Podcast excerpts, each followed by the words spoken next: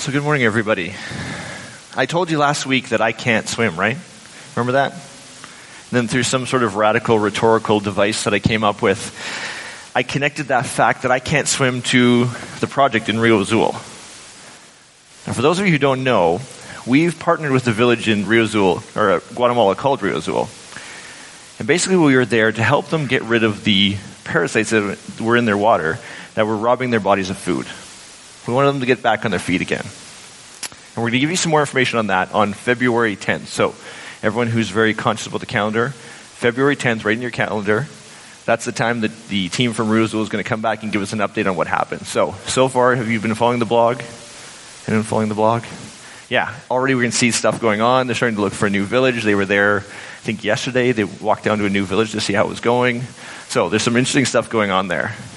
But you may have noticed we actually stopped calling it Project Rio Azul. And, and we stopped calling it Project Water, which kind of is too bad because I really like that name, you know. Friend Church, we're all about water, taking water, so them needing healthy, clean water seemed really a good thing. But we started calling it Project Guatemala, and there's a reason for it. And this is where my swimming metaphor came in last week. You see, I decided I wanted to do a triathlon this year. And I realized that to do a triathlon, you have to be able to run, bike, and swim. And I don't swim well. This body doesn't float. It just kind of sinks. So, you know, like swimmers are like this. This is Vince. It's kind of pathetic, actually. But when a buddy encouraged me, a friend of mine came down to me and said, Hey, Vince, no, no, no, you can do it. Come on, it'll be fine. Just go, you'll swim a couple times and you'll be fine. You'll be swimming like a champ in no time. To which I was going, guy's an Ironman triathlete. I think it's fair to say that he swims more in his warm up than probably everyone in this room swims in a year. So when he tells me I can swim, I'm thinking, you have no bloody clue what you're talking about, buddy. And that's the problem. In Rio Azul, when us first world people who throw away more things than most third world people have, when we go down to them and say, you can get out of poverty, you can do this, they look at it, us like I looked at my triathlete buddy and just go, whatever. You have no clue. But that's the interesting thing. Right now, there's something changing going on in Guatemala. If you saw the blog, you actually saw the most recent post. A town about a half hour drive and a 40 minute walk away from Rio Azul has heard about Rio Azul. They've heard about what's going on in Rio Azul. They're starting to go, wait a second, if Rio Azul can do this, if Rio Azul's kids can grow bigger, can be stronger, maybe we could do that too. So you see the problem with calling it Project Rio Azul? We're not just impacting Rio Azul anymore. We're impacting Rio Azul, which is impacting the areas around it, the towns next to it, the towns hours away from it.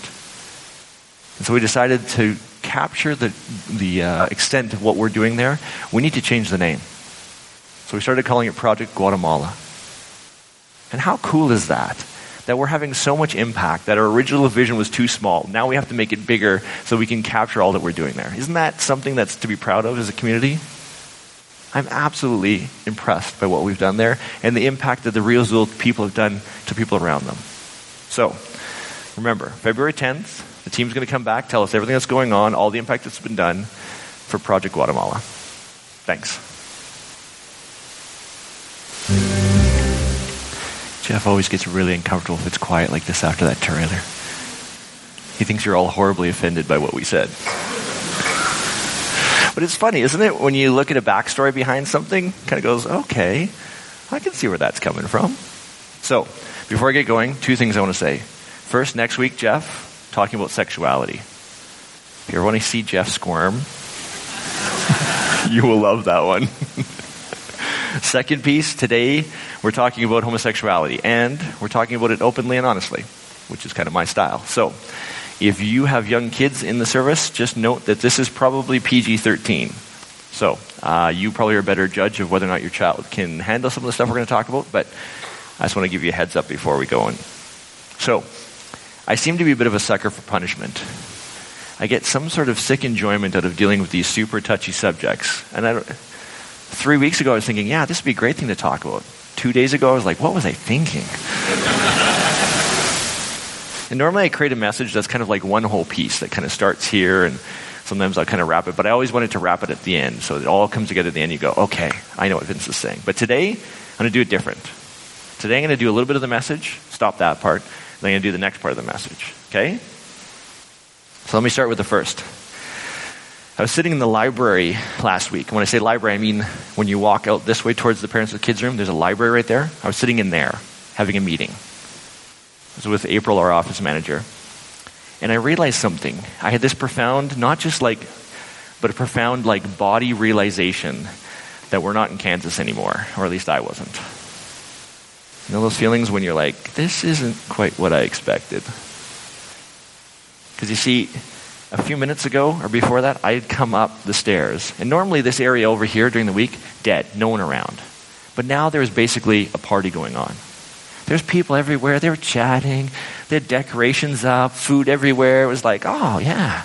People were having a great time, you know, like, you know, when they're being formal at a funeral, you're like, mm, sorry for your loss. This is like people like high fiving each other, telling jokes. It was like, it was a great time. Everyone looked like they were having fun. I thought, oh, they're probably having a bar mitzvah or something like that, you know, a little party.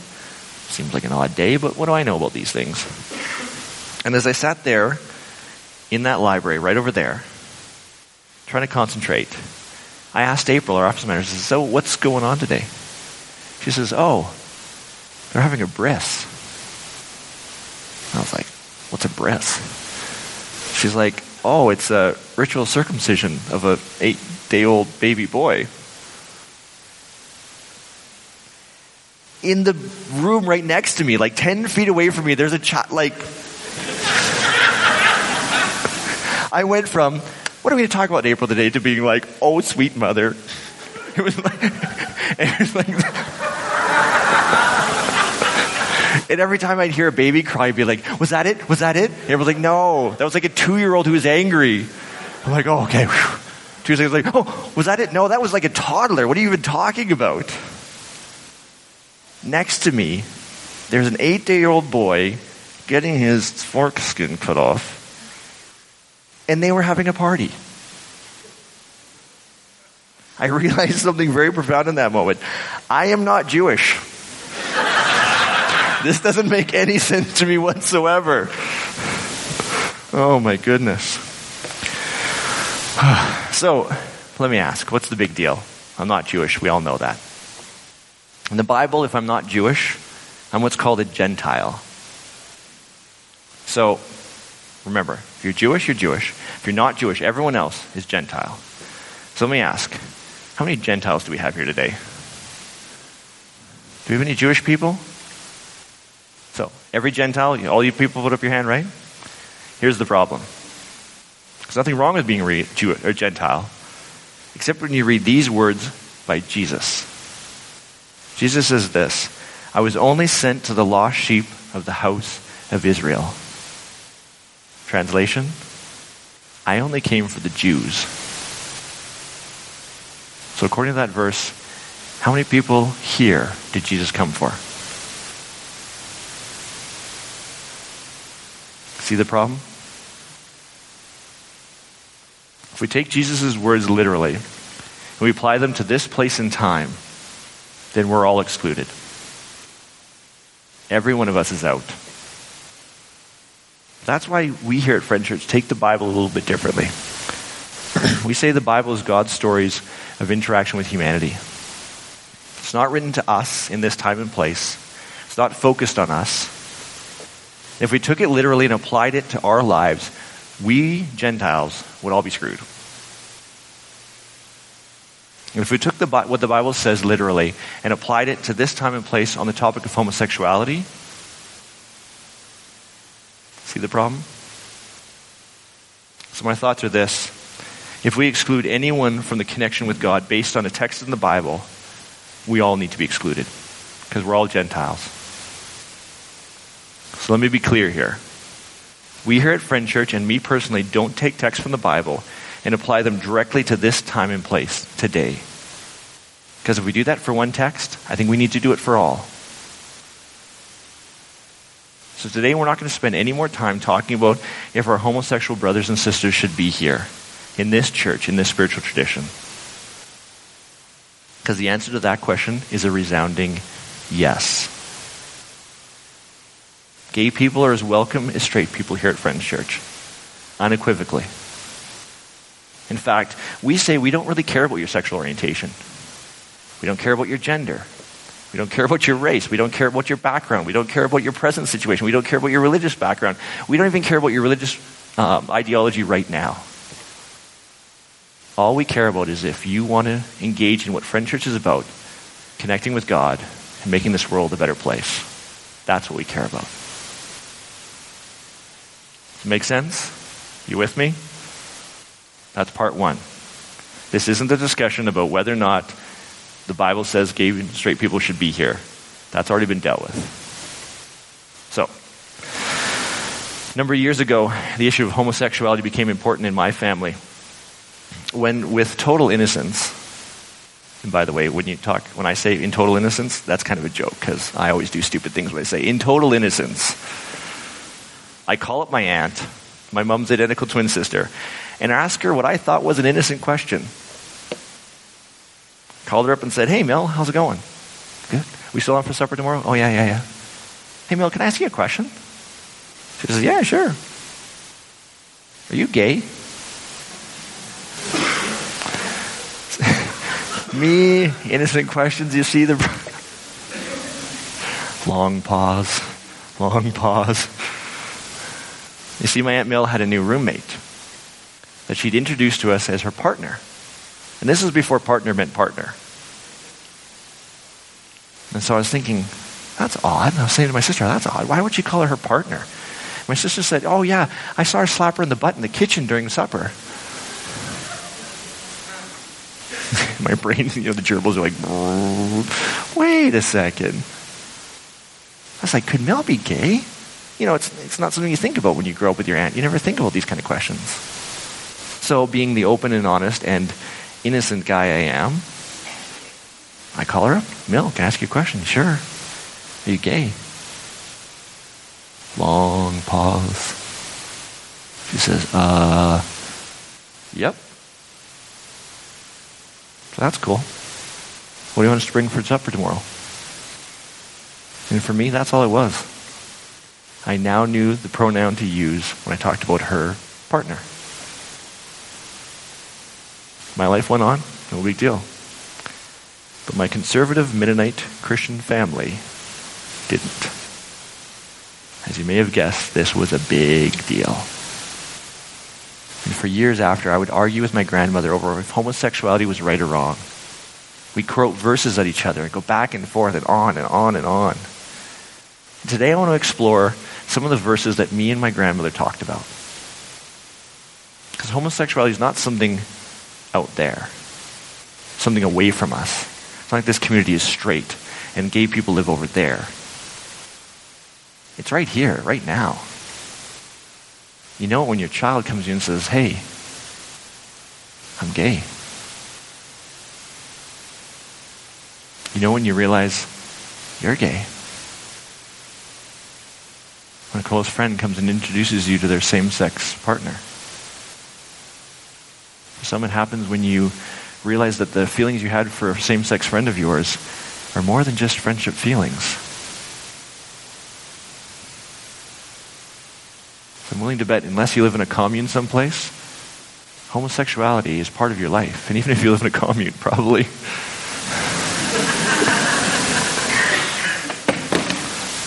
Sorry, that's my phone.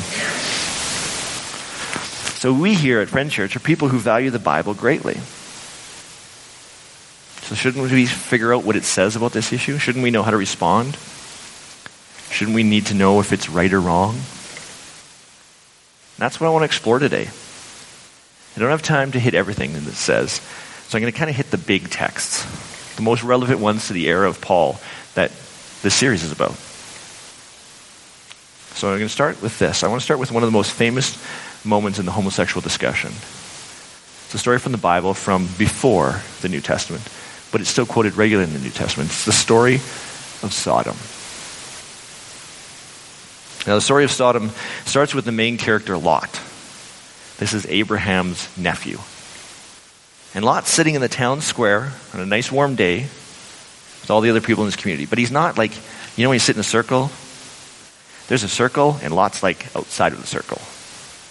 I'm not saying that they have completely shunned him, but he's definitely not part of the inner circle. So they're all talking business, and he's kind of watching what they're talking about. And as they're talking, he's kind of getting bored, so he kind of like. He looks out the front gate and he realizes there's some shadows. Kind of the sun's really low, and you can see some shadows. He's like, well, he's got nothing better to do. They don't have like iPhones. They can't just go and surf the web. So he's like, and he realizes the shadows are coming really quick towards him. And then after a few seconds, he realizes the shadows are actually two people. And within a very short period of time, there's two strangers standing inside the gate of the city of Sodom.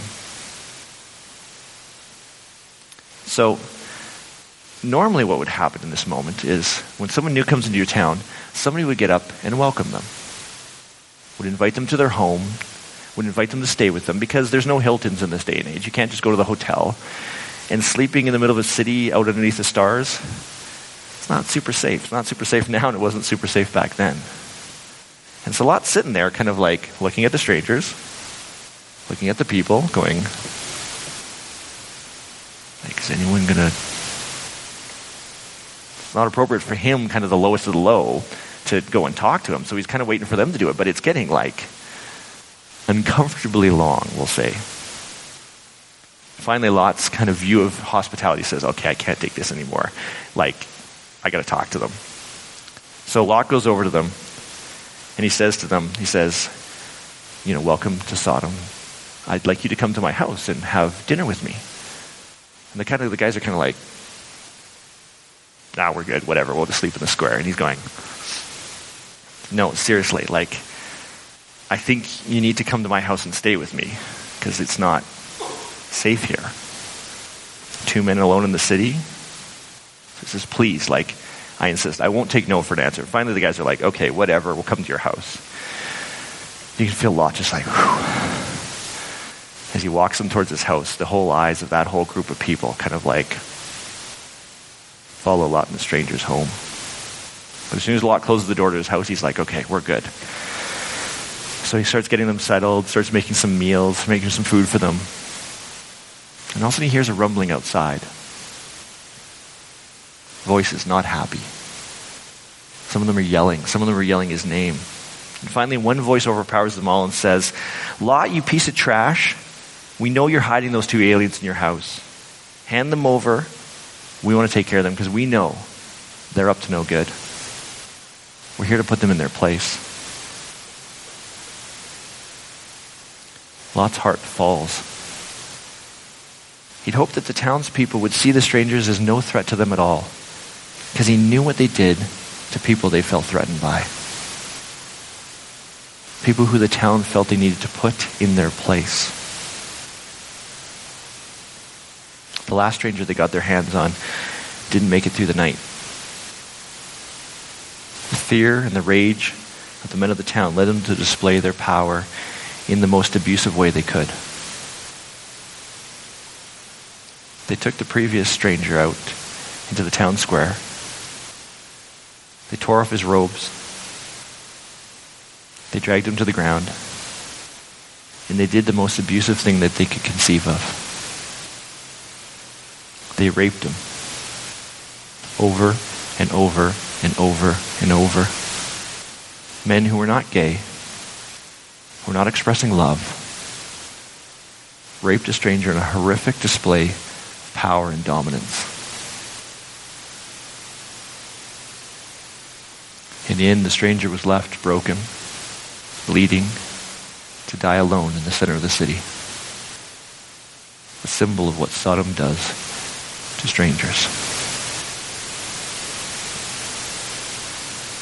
And this is what's in Lot mind, Lot's mind as he gets up and he opens the door. And he sneaks through it and closes it quickly behind him so that the, the mob can't see the two strangers. And the mob's looking angry. So Lot opens his hand and says, Hey, hey, there's nothing for you guys here. This is okay. There's, there's no threat to you. He's just hoping that he can avoid something bad tonight. But the townspeople have none of it. Lot's of words fall on deaf ears, and dirty hands grab his robe, trying to pull him out of the way so they can get to the two strangers. He tries to distract them with other sexuality, but the mob, They want none of it. They want to put these strangers in their place.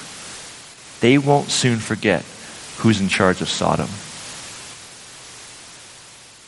What happens next almost happens in slow motion for Lot. Fragmented images of anger and rage. One person grabs his hair, pulling his head to the side. Another punches him in the stomach, air leaving his lungs. And Lot can feel his legs starting to buckle beneath him, he goes, This is it. If I go down now, I'm dead. And then just as he's about to hit the ground, he feels a strong hand on his shoulders pulling him back, pulling him back into the house. The faces of the angry mob retreat rapidly, their mouths twisted in fury by losing their prey. And then the door of the house closes, blocking them off from view. In a super, supernatural moment of light, the crowd is struck blind, not able to find their prey anymore. So let me ask you what was the sin of Sodom?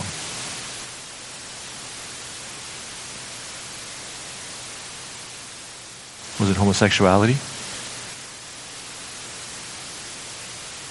I don't think so. I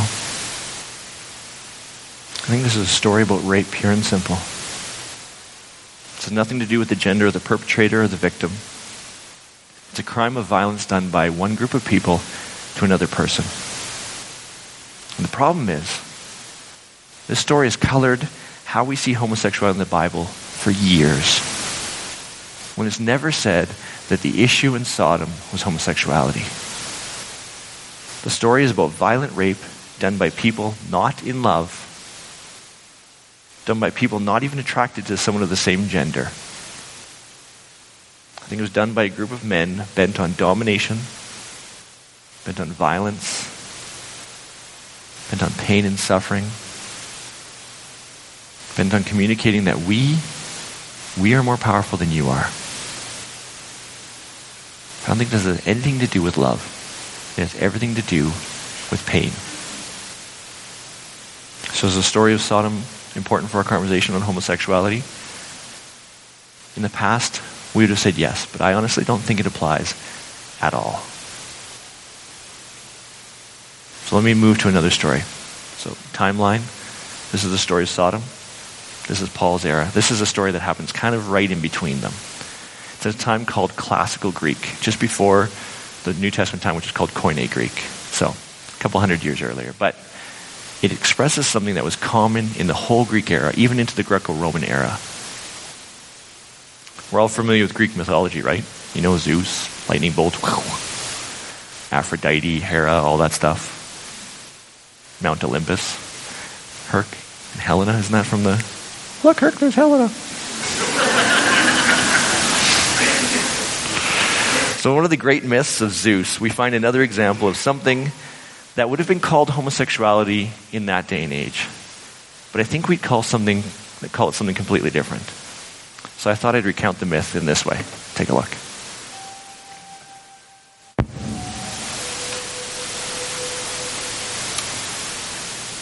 Zeus seduces an adolescent boy named Ganymede to be up with him up in the Mount Olympus. And this was common, common every day, from right through the class, class, classical Greek era through the ancient Near East Greco-Roman era. Well, maybe not the eagle whisking people away and all that stuff, but older men having serious and often sexual relationships with adolescent boys. What we'd call pedophilia is what the Greco Roman world would have called homosexuality. The formal name for it is pederasty.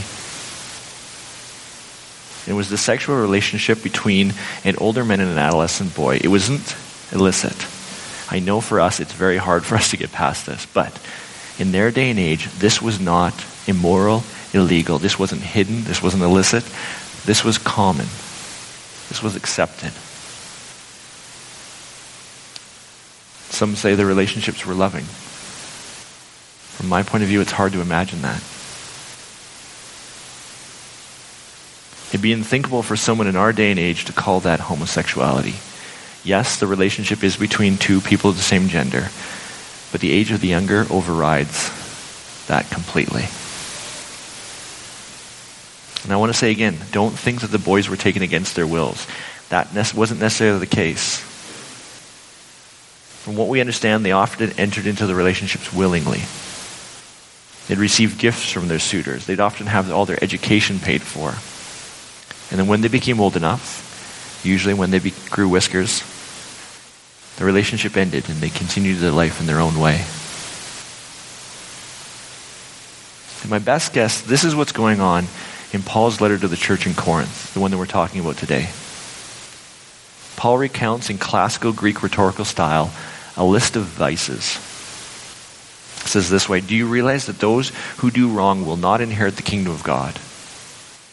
Don't fool yourselves. Those who indulge in sexual sin, or who worship idols, or commit adultery, or are male prostitutes, or practice homosexuality, or thieves, greedy people, drunkard, none of these will inherit the kingdom of God. So I want you just to focus on those two phrases those who are male prostitutes or who practice homosexuality.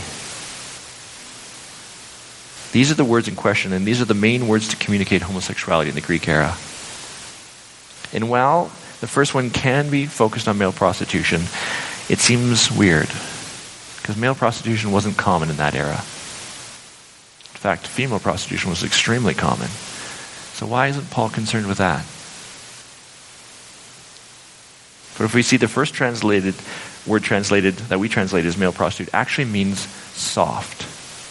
You can talk about you would use that word to describe soft cloth, but it also means in a sexual connotation the younger member of a pederastic relationship. Starts to make sense, doesn't it?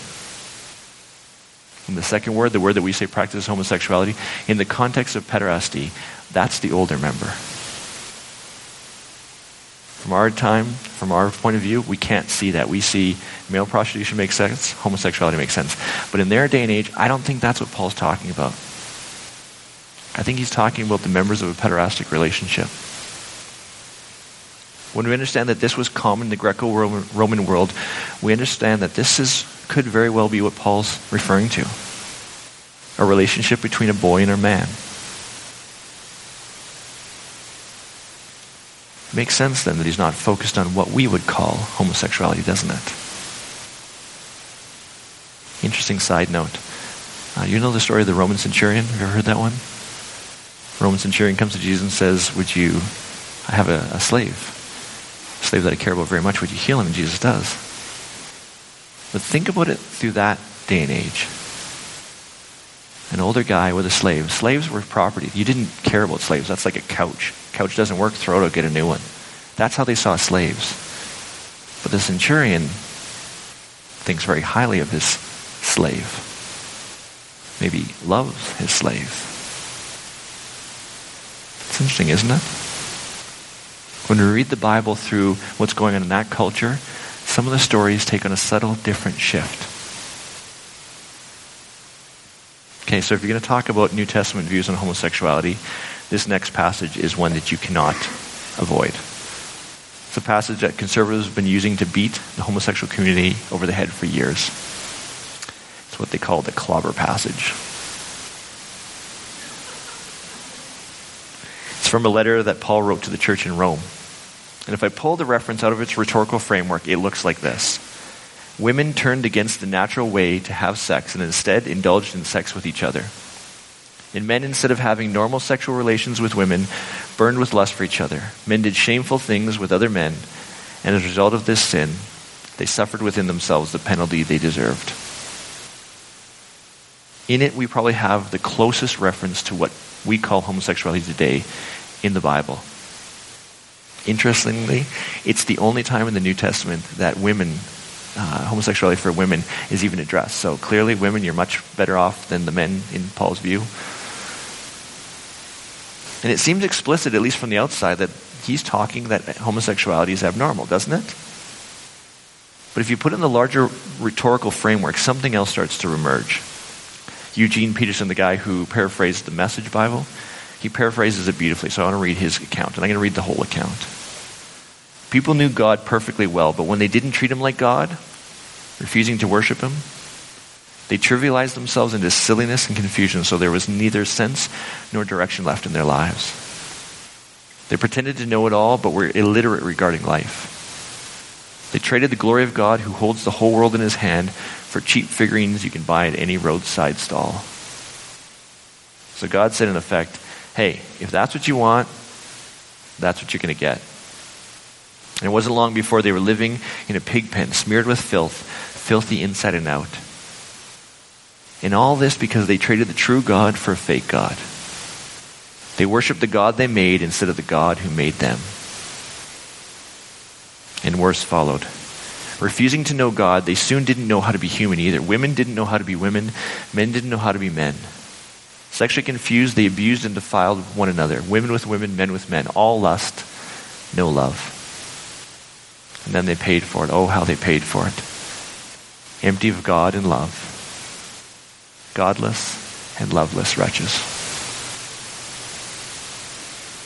To me, this passage can be looked at a number of ways, but I think any interpretation lives or dies on the following issue. Who is Paul talking about? Is he talking about a group of gay people?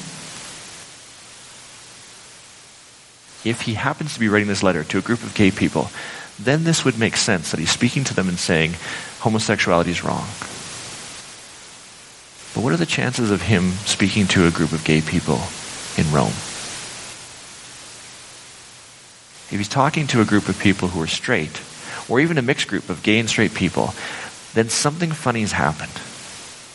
Somehow, these straight people went from being straight to behaving in what we would call a homosexual way. So, how do a group of people spontaneously become gay? Kind of doesn't make sense, does it? Unless the act that they're engaging in, the act that we see as homosexuality, had something more to do with what the first part of the story says. They stopped worshiping God and they started to worship something different. what if that different thing suggested for them somehow that the practice of worshiping this thing involved homosexuality. Not gay people living in loving relationships. I'm talking straight people having sex like gay people. It's interesting, isn't it? It's very easy to say, oh, these are just a bunch of gay people, therefore it's wrong. But when you look at it carefully, the thought of a bunch of straight people becoming gay doesn't really make a ton of sense. So in this passage, if you ask me to interpret it, I would probably say the larger framework colors what I would see the individual pieces being. The problem is, I can't be conclusive. In fact, if you ask me, I could argue each one of the passages I talked about today pro gay, anti gay, pro homosexuality, anti homosexuality. I honestly could. I could go in there and do a detailed study of the word, the co-text, the context, and I think I could do a fairly good defense of either side of the story. And while you might be sitting there thinking, Kay Klassen, just tell me the answer. Please. I don't think it works that way. In fact, I would even go further. I think if I did that, it would rob you of something in your spiritual journey. I think it's important for us each to wrestle with these issues for ourselves to figure out which direction we need to go, to get it so it's deep in our heart, not just have someone like me say, okay, here's what it means, go off and live that. We at Friend Church take it very seriously that we think your spirituality and your spiritual journey is unique to you, and so you need to wrestle it out, even if it's more difficult. Remember, I started this section discussing my grandmother, the argument we had over homosexuality and my aunt coming out, or let's say me outing my aunt. Sounds so mean when you say it that way, doesn't it? Uh, it oh, whatever. So after about two years, my grandmother treating my aunt's partner nicely. And nicely. My grandmother is very nice. But not lovingly. For two years, my aunt's partner was accepted in the home, was treated with respect, but not treated with love like my grandma would treat everybody else, all the other in laws. After two years of my then 80 year old grandmother wrestling with what she'd been taught about homosexuality, something changed for her. My aunt's partner said she felt it one day. She felt like an outsider, and the next day she felt just this amazing feeling of love for my grandmother. My conservative, Mennonite, 80 year old grandmother had made the switch. I don't think my grandmother changed her views on homosexuality was right or wrong. I don't think it was about that at all. When I asked my grandmother what changed, she said this It's not my business to judge others, it's my business to love them. So that's what I'm going to do. So today I taught you a bunch of stuff, but I want to frame everything I taught you today in the words of my grandmother. You may have listened to what I said today and decided that yes, the Bible says homosexuality is wrong. Or you might have heard what I had to say and said, yes, the Bible says homosexuality is no problem. And honestly, here at Friend Church, either option's okay. We won't push you out for either option. But I want you to leave thinking this through the lens of my grandmother's words. I don't think it's our responsibility to judge others. I think it's our responsibility to love them. So those of you who have decided that homosexuality is wrong, can you love the people around you who are gay? I don't mean put up with them. I don't mean treat them nicely like my grandmother did before. I mean love them deeply, truly, without the limits of judgment. Can you do that? For you who've decided homosexuality is right, can you love the people around you who are still judging you for that? Oh, it's easy to love people who agree with you. It's even easy for people who keep their mouth shut. I'm talking to people who look at you and say, you are wrong. Homosexuality is wrong. And if you believe in that, can you love those people.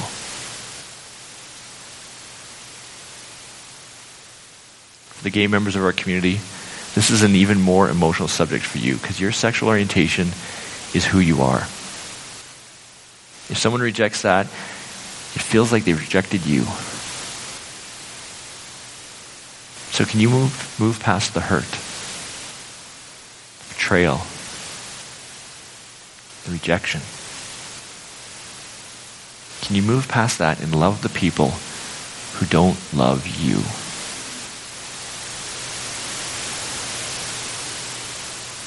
That's the hard one.